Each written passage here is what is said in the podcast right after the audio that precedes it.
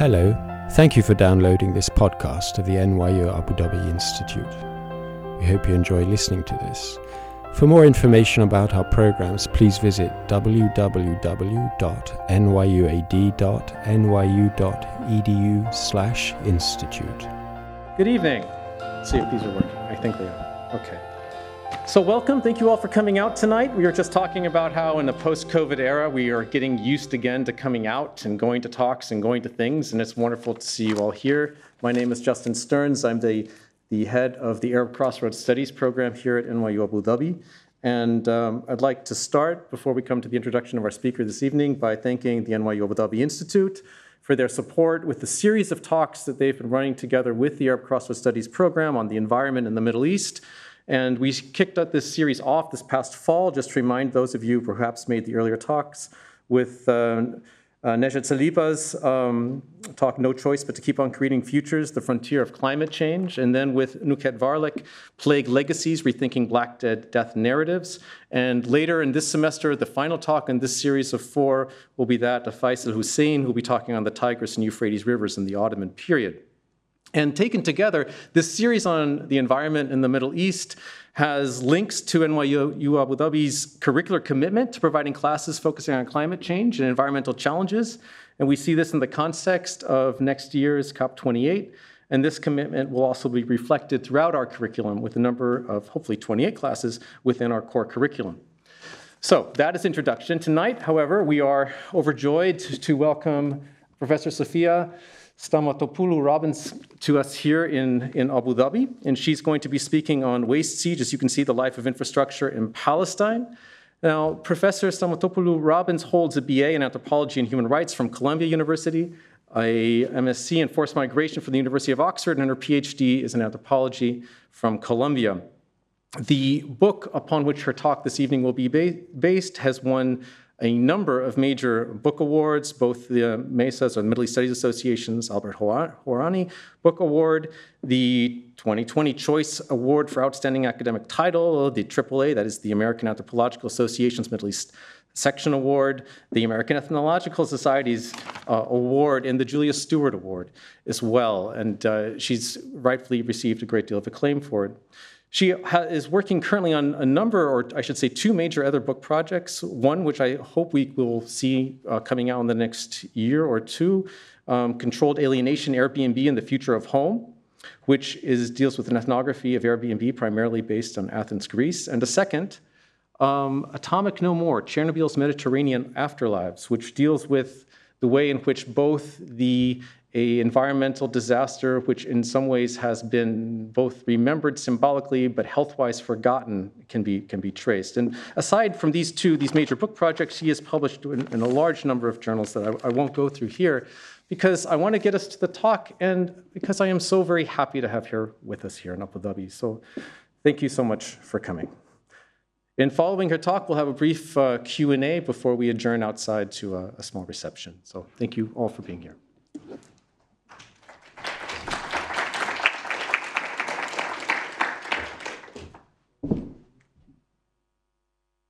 Well, um, thank you all for being here. Um, I want to thank Maurice Pomerantz and the Institute for the kind invitation, and Justin Stearns for the very generous uh, introduction.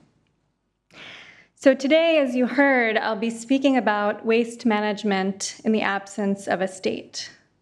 This talk draws on my book, my first book, Waste Siege The Life of Infrastructure in Palestine, which was published in 2019 with Stanford University Press. And I'm really looking forward to the discussion after the talk. Um, in addition to speaking about my first research project in Palestine, my hope is to offer an overview of how I seek to answer two main questions in my work. The questions are how do destructive conditions, be they ecological, political, or economic, remake socialities and relations? And how do people harness the material and semiotic properties of infrastructures to make their everyday lives workable, that is, livable, under conditions of duress?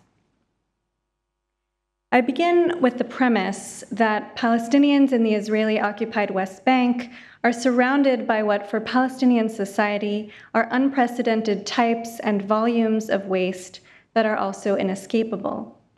I call this condition a waste siege, and I argue that this emergent yet overlooked siege shapes politics and ethics in Palestine in unexpected ways. Unwanted things are increasingly important actors, mediating and complicating life at multiple scales.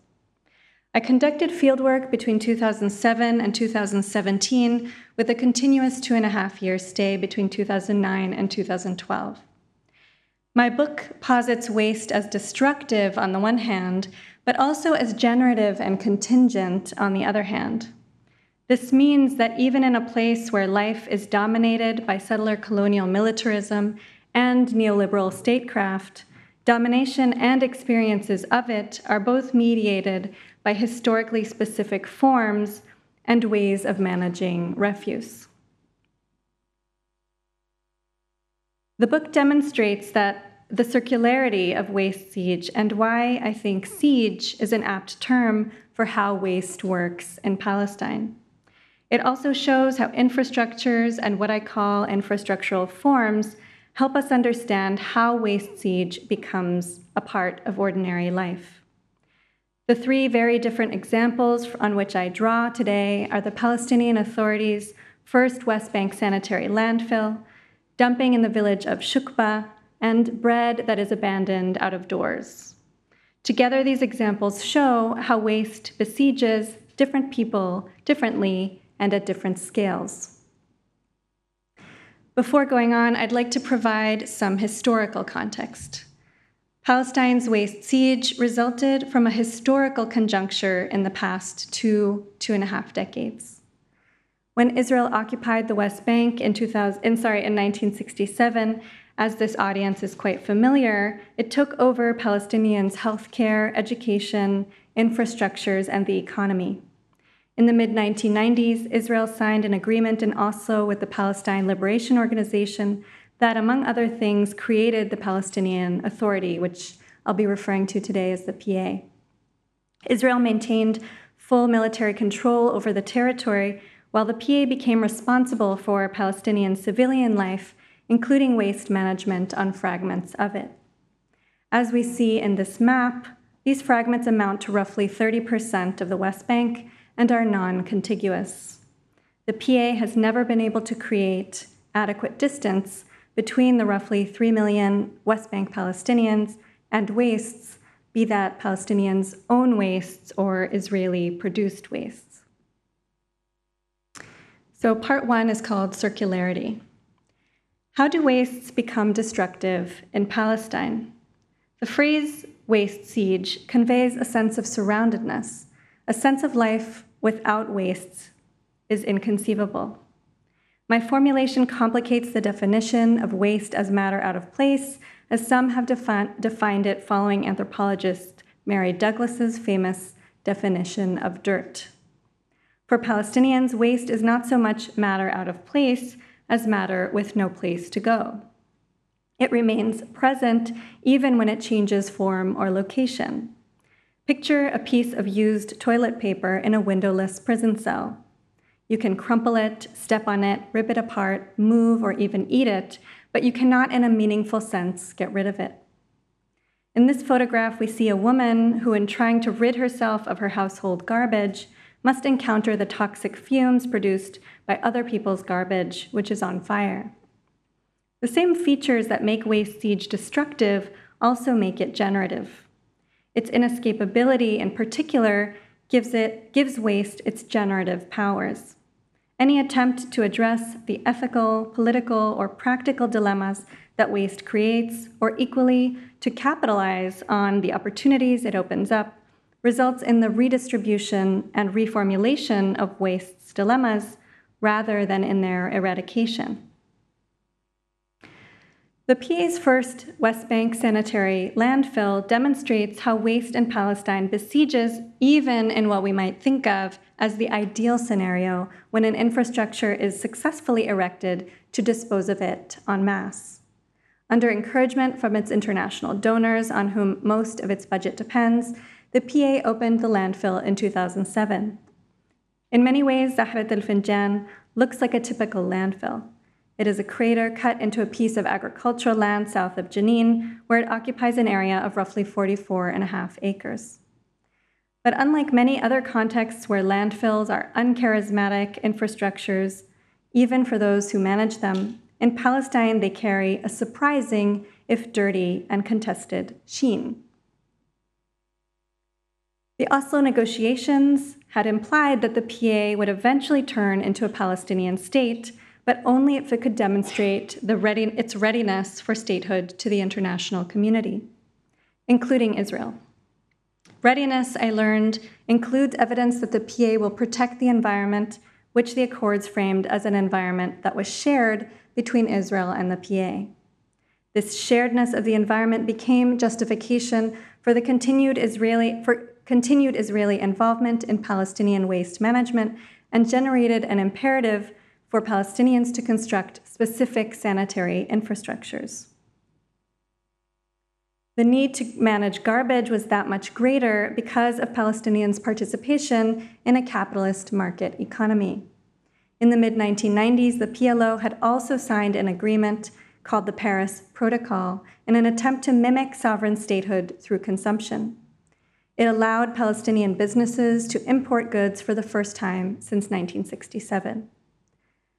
Since Palestinians lacked, still lacked the financial resources, businesses turned to importing goods that were as cheap as possible. Disposal, disposable and low quality goods flooded Palestinian markets, and then they showed up in the trash. There was now that much more trash, especially the non biodegradable kind. Since its establishment, the PA has sought to use landfill landfills to replace long-standing garbage management systems comprised of hundreds of smaller dump sites that were unlined and burned. Zahra al-Finjan centralized waste disposal by forcing over 85 municipalities to close local dump sites and to haul wastes to the landfill instead. In doing so, the PA made municipal waste its de facto property, rendering waste public at a national scale, and the PA itself all the more state like for serving as custodian of the nation's wastes. Zahrat al-Finjan's promise was evident, among other, among other things, in the everyday affects and activities of its managers. Promoting landfills for Palestine, which they did, among other things, through social media, like the landfill's Facebook page uh, in this image, was what Hamdi and Mu'tasim referred to as national, watani work. Zahrat al-Finjan was a historic opportunity to transform Palestine's environment, to create signs of modern statehood, and to work on Palestine at the albeit much reduced national scale. Zahrat al-Finjan was a way for PA employees to perform what historian Dominique Laporte calls the transformation of shit into gold. Yet in other ways, the landfill was also toxic. It compressed thousands of tons of trash together in one place, creating new environmental risks. Landfills also devour land. They're one of the few infrastructures that grow in size over time. In a film I made with Palestinian videographer Ali El Dik, from which this image is one still, I frame landfills as storage sites for not fully imagined futures. Israel adds new Jewish only housing in the West Bank nearly every day. That made giving up private, usually agricultural land to store garbage even more anathema to the ethical positions of many engineers like Hamdi and Mu'tasim, who nevertheless made the decision to do so. Waste burial is also toxic because it is not quite as modern as everyone, in Palestine at least, said it was. The problem is double. One, landfills are being banned elsewhere, including in countries like Germany that were funding new Palestinian landfills. Building an outdated technology helps produce Palestinians as inferior, racialized subjects of colonial rule and as undeserving of the autonomy they are building infrastructures to realize. Two, people like Hamdi and Mu'tasim viewed other newer technologies, such as heat coupling incinerators, like the one in Sharjah uh, uh, the project depicted here as more appropriate for Palestine. Incinerators need less land because they transform waste into usable materials and energy. This is significant given Palestinians are forced to purchase electricity from Israel. Finally, landfills are financially toxic. Operation and debt based financing for land make landfilling an expensive service. Many municipalities simply could not pay or refused to do so. But Zahrat al Finjan had been built on a $9 million World Bank loan that had come due. Having closed dozens of municipal dump sites, however, Zahrat al Finjan's operators could not reject municipal trucks that could not pay. Doing so would produce unregulated trash pileups again.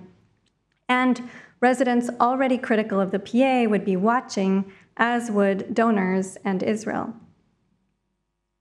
So here lies the circularity of waste siege. One way that Zahrat al Finjan's operators improvised to pay back the loan was by increasing the number of people whose waste was disposed of there from 200,000, for which the landfill had initially been designed, to 600,000 and then 1 million, hoping that other communities would pay and help pay the non paying communities' costs. But inviting unplanned for waste disposal meant that the landfill's lifespan was abruptly and irreversibly reduced from 30 years down to 15. Israeli prohibition on incineration and donor concerns that Palestinians lack the know how to manage incinerators means that landfills are Palestinians' only current large scale waste disposal option. A prematurely full landfill would thus force operators to expand the landfill sooner than expected. To slow the rate at which the landfill was now filling up, operators decided to exclude bulky construction and demolition waste. To temper the landfill's environmental risks and public concerns they raised, they also excluded animal carcasses and medical wastes. As I discuss in the book, excluding some wastes from the landfill forced those wastes to accumulate in other locations where they create toxic conditions for the communities now forced to live with them. Here, I want to emphasize that in compressing wastes to mitigate one set of dilemmas, Zahrat al Finjan proliferated new waste related dilemmas, enlisting new sets of actors to engage them. And as I depict in the book, all choices in relation to Zahrat al Finjan were ambivalently made. In retrospect, I look back and see that the book could actually be read as an ethnography of ambivalence. These were solutions whose validity remained unsettled. One site experiencing surprising ambivalence is Shukba, a village of about 5,000 people. It is a 40 minute drive from Ramallah and surrounded by Israeli installations and trash mountains. Sadi, the secretary of Shukba's village council, took me through Shukba's valley in 2012. Shukba has been a dump site for at least 20 years for construction, hospital, and factory wastes from nearby Israeli settlements like Nili and Ofarim, and from across the Green Line. High tipping fees for industrial and construction waste in Israel have encouraged Israelis to dump illegally in the West Bank, where Israeli environmental laws do not apply. Shukba is also a dump site for Ramallah, for Ramallah area construction and demolition debris, and for hospitals sending X ray images to be burned down for their silver, as none of these wastes are permitted in the PA's formal landfills, as I mentioned. Waste in Shukba is classically siege like in that it surrounds the village. But it also emanates from within the village. Indeed, uh, outward movement and blockage are two of the things that differentiate military siege from waste siege. Shukba residents have difficulty getting rid of their own wastes because of lacking infrastructures and because Israel polices or obstructs wastes outward movements. For example, the army periodically confiscates Shukba's only garbage truck. Shukba is further burdened by accumulations of its own buildings after Israel demolishes them, which it does periodically. Donors, for their part, deem villages of Shukba's size too small for wastewater treatment plants. Without such infrastructures, residents have little choice but to send their own excrement flowing into the ground. Dumping occurs in parts of Shukba designated Area C, which you may remember from the map. The two Israeli institutions monitoring Area C's environmental issues are the civil administration, which is the civilian wing of the military, the Israeli military, and the associations for the protection of the environment of Judea and Samaria, which are two settler organizations. But while these actors evaluate, influence the designs of, and often obstruct construction of Palestinian infrastructure projects, they've done little to alleviate Shukba's waste related burdens. The fact that Israel has jurisdiction over waste in Shukba will become important in part two when I discuss how waste siege shapes socialities. Here, I want to highlight that Shukba's waste siege is circular because Shukban's attempts to mitigate accumulation's effects redistribute rather than eradicate waste's toxicities. At a physical level, this is the case because when they burn the waste mountains to reduce their size, they release dioxins. Shukbans have high rates of cancer, skin disease, respiratory illness, miscarriage, and impotence. The circularity also reveals itself socially in that years of economic degradation and unemployment have compelled some Shukbans to actually invite dump trucks to their lands for a small fee. I'll return to that in a moment. Suffice it to say here that complicities with siege are central to its circularity. If waste forms an ecology, it is as much a currency with which to manage life as it is a cause of damage. Waste with nowhere to go creates ethical roadblocks, as my next example demonstrates. Does it demonstrate? Can I get there? One second. There we go. Um, okay, so one of the most consistent features of Palestinian cityscapes is discarded bread, so much so that I decided to make a film about it. Bread bags hang off of dumpster handles like the one you see in this image, off of rebar and awnings, tree branches, and fire hydrants. We might think of unwanted bread as the gold of the garbage world. But to extend the metaphor, it makes golden handcuffs. Bread is not only a staple food, it is considered sacred across religious and socioeconomic groups. Its status means that bread should not be discarded, even if it becomes stale or moldy. There is broad consensus on the ideal ways to treat excess bread, and highest valued is the use of all bread one procures, including by making dishes like the salad called fattoush, which I don't have to explain to this audience, um, and which is the title of my new film. It is common for people to scrutinize each other's bread related practices as people train themselves and others to make ethical de- decisions vis a vis bread.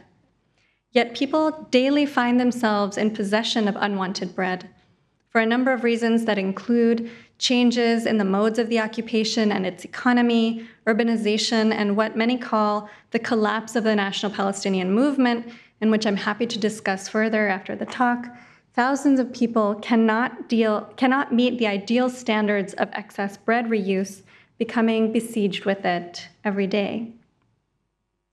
Outdoor bread deposits like the ones in these images are the compromise thousands of people have come up with for managing the dilemma this poses. But, and here is the ambivalence again, hanging bread outside is a solution with concessions. Lena was a university student. She told me that she takes out her household garbage, but she insists that her mother carry out the bag, the bag of bread tied off to place on the dumpster handle. I beg my mother to take out the bread, she told me, giggling uncomfortably. Lena's admission was both funny and serious. It was funny and perhaps embarrassing that she needed her mother's help to take out the trash as a university student. But it was serious in that she was genuinely apprehensive about how to dispose of bread. Because bread is considered sacred, casting it away could make her a sinner, damaging her sense of herself. Many who leave bread out feel torn about it. That is likely why I almost never witnessed anyone actually doing it. It was a compromise executed in furtive, stolen moments. The person who had done it knew she had failed to treat bread ethically, possibly not for the first time, and worried that someone might catch the bread's abandonment. So, this is part two um, on infrastructural forms and socialities. So I'll return to the story of bread in a moment. Here, I want to emphasize two things. One, that inundation by too much of a good thing, in this case, bread, is another feature of waste siege and can be understood as part of its circularity. And two, that casting bread away on public infrastructures was a compromised improvisation that always carried with it the potential to compound the compromise. My point is less that waste should be viewed as something possessing its own agency, which people in anthropology have been worried about for the last uh, decade or so, um, and more that it is infrastructural in that it can facilitate flows, uh, circulations, and distributions of people, goods, and ideas. Waste, then, is an enabler. It creates openings. So I want to turn now to discussing how waste becomes infrastructural and what it helps to generate in Palestine. One byproduct of Zahrat al-Finjan's managers' attempts to deal with the landfill's besieging qualities was what I call landfill time. Inhabiting landfill time meant thinking in terms of a single landfill's lifespan. It borrowed a temporal orientation from landfills' technical properties, for example, that landfills have expiration dates because they fill up. Landfill time anticipates change, but it also creates a suspended for now sensibility. A friend suggested actually that I Photoshop this image because its blueness revealed that it was taken from behind glass. I left the blue in the end. I like how it echoes the way that borrowing landfill time from the landfill layered it with new meanings and functions. Landfill time was an ethical lubricant or salve it both generated and smoothed out incoherences. Thinking of landfill's period of governance as a temporary, but for an uncertain Palestine, long 30 year duration, allowed people like Hamdi and Mu'tasim, who in fundamental way- ways were actually opposed to landfills, to square that opposition with the impossibility of managing waste otherwise. It allowed them to suspend judgment enough to see establishing landfills as national work for now, thereby allowing further wastes to be compressed and for circularity to continue. Mr. El Masri, who was Shukba's village council head, told me that he had been writing letters requesting help from various PA offices, including the, the PA police and ministries of health, environment, and local government. Nothing had come of it. The PA failed to respond in part because it lacks jurisdiction in Area C and because the PA police in Ramallah had needed military, meaning Israeli military, permission and accompaniment to traverse Area C roads, for example, to arrest Shukbans from profiting, who were profiting from the dumping. But what struck me most was that the actors to whom Shukba appealed least, the Israeli army, settlers, and international donors, were those with the greatest ability to help. Of course, you might say, why would you ask your oppressors for help? I assumed this was the logic, but Sadi and others corrected me. Shukba's council had asked for Israeli assistance with other issues like connecting homes to an electric grid and relocating an electric tower. There was something different about waste. It was generative in a different way than other infrastructural substrates like electricity and water were generative. Sadi explained that with waste, there's always someone involved. Waste, especially when its accumulations are intense, disorderly, um, and enduring, contains or embodies questions not only about responsibility, for instance, the way we talk about the responsibility to provide energy or clean water, but also about culpability. For people like Derrida, Levi Strauss, and Rousseau, supplementarity both describes that which is external to an object and supplies that which is missing from it. The external is always already inscribed in that which is then added.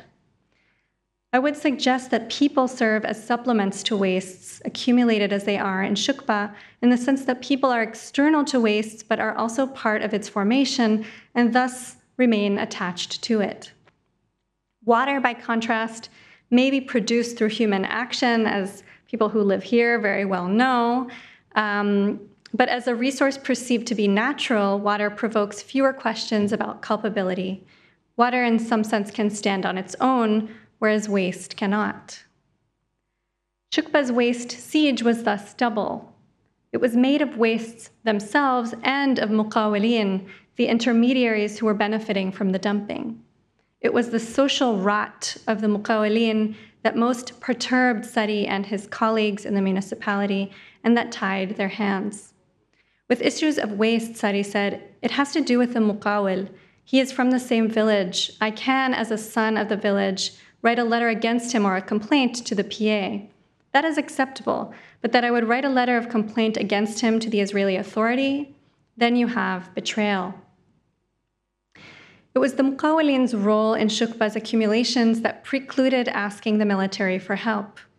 I realized this is likely why, when Sari and Mr. Al Masri had pulled out a stack of complaint letters or shakawi, Mr. Al Masri had asked for my patience.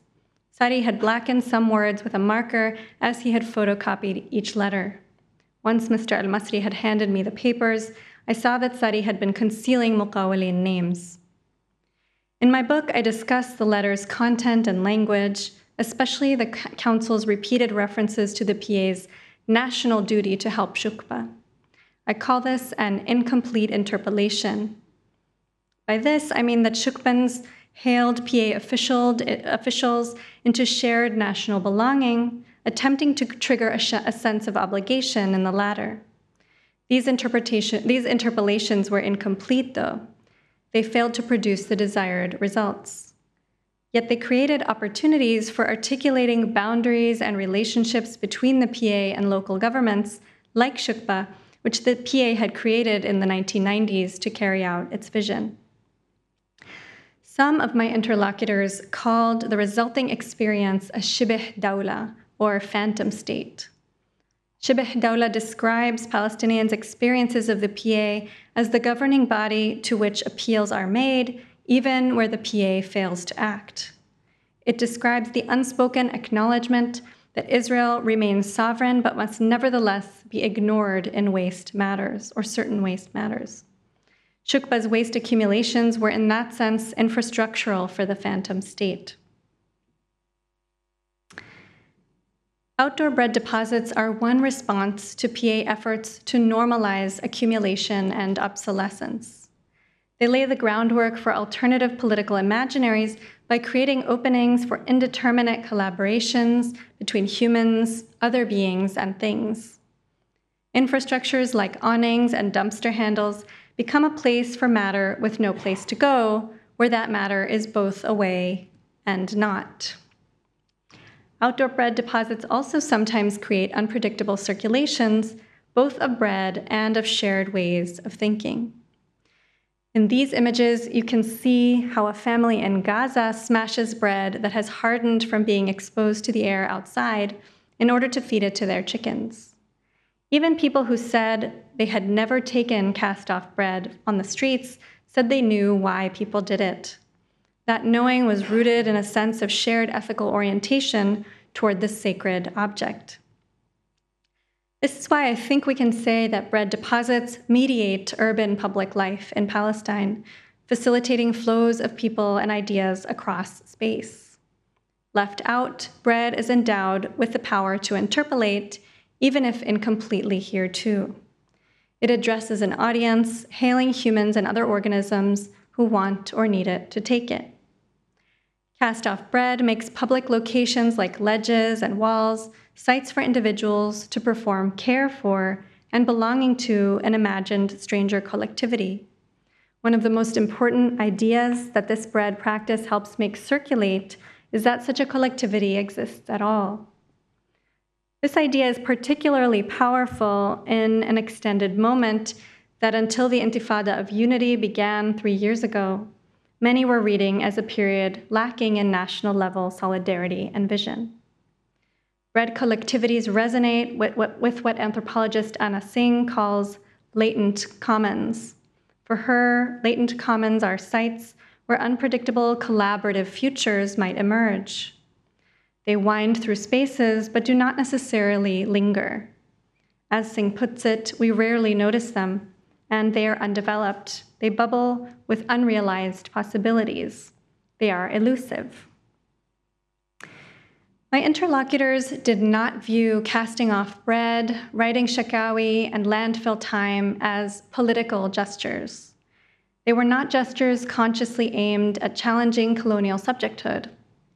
They were ways for what James Fabian calls troubled optimists to live with waste siege that also sometimes rendered responsibility for both waste and military siege indeterminate. Yet these imperfect improvisations should not be mistaken for signs of complacency. Improvisation implies making do, but with an emphasis on making.